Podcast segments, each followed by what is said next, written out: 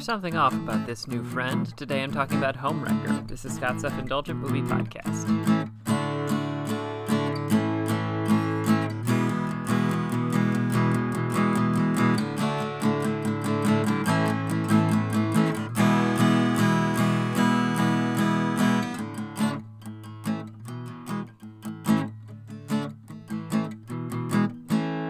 Hello, movie friends. Welcome to Scott's Self Indulgent Movie Podcast. I am Scott, and today I'm talking about an independent horror film called Homewrecker.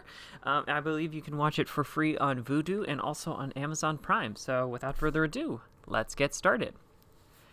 It's well known amongst movie folks that horror movies have some of the best returns on investment. The reasons are obvious once you think about them. A horror movie doesn't need big names to be successful, and their budgets are often pint sized compared to their film counterparts. Just deliver a solid premise with enough scares, and you can make bank at the box office with two actors and a camera. It's why there's a thousand paranormal activity movies. But as it turns out, this budget approach can work for horror comedies as well. The film follows real estate agent Michelle, who's having a tough time. She's having trouble getting pregnant with her husband and generally unsure if she's ready to be a mother. But Michelle's troubles are just beginning, because a woman she just befriended may or may not be as well intentioned as she thought. Homewrecker is a textbook example of efficient, low budget filmmaking, so much so that I'm going to highlight what this movie does so well. Step 1 we have great casting.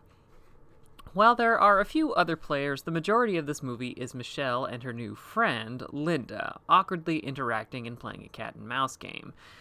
The movie mostly takes place in one location without any flashy elements, so it's up to these actors to sell their characters, and they do a phenomenal job. Our audience insert character, Michelle, is played by Alex Essoe, who is playing a timid woman who has trouble saying no to people. So much so that this situation makes her snap and either curse or physically get overwhelmed with the amount of nonsense she's putting up with. It's a quick transition throughout the movie, but her discomfort and rage is palpable. Likewise, Precious Chong is perfect as the uh, obviously off Linda. You've probably met folks like Linda, someone who is off but you can't tell why. They're friendly, but too friendly for somebody you just met. They're inappropriate, but you can't tell if they're just awkward. Considering the setup, it's obvious that Linda is carrying some weird baggage, and she does a great job of letting the mask slip as the film progresses. Step 2, we have just enough twists. A single location movie like this can't survive on the premise alone. That's the selling point, but watching it play out is what makes the movie worthwhile. Homewrecker accomplishes this with a nice ebb and flow. We start out with one dynamic, and that dynamic either shifts or escalates based on a new piece of information or a drastic action. And I cannot say this enough this movie doesn't try to keep going just to make 80 minutes. I've seen too many movies fail and fall over themselves trying to get to the 80 or 90 minute mark, and I think it's great to just quit while you're ahead, especially in a genre movie like this. And step 3, we have a well established tone. Homewrecker doesn't waste any time telling you what kind of movie this is. This is an awkward horror comedy about a normal woman dealing with a not so normal woman. It's not trying to be a serious interpersonal drama, even if serious moments do pop up. I bring this up because some movies take forever to get into their thing, but Homewrecker doesn't mess around. By the time we're playing an absurd 80s style board game, you should be laughing along with how wild the situation and the game are.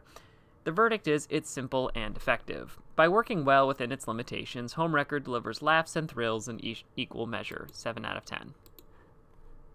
This has been Scott's Self Indulgent Movie Podcast. Thank you so much for listening. Don't forget to like, share, and subscribe wherever you get your podcasts. And don't forget to join our Facebook group, Scott's Self Indulgent Movie World, for the latest reviews, discussions, and more. See you next time, everybody, and stay safe.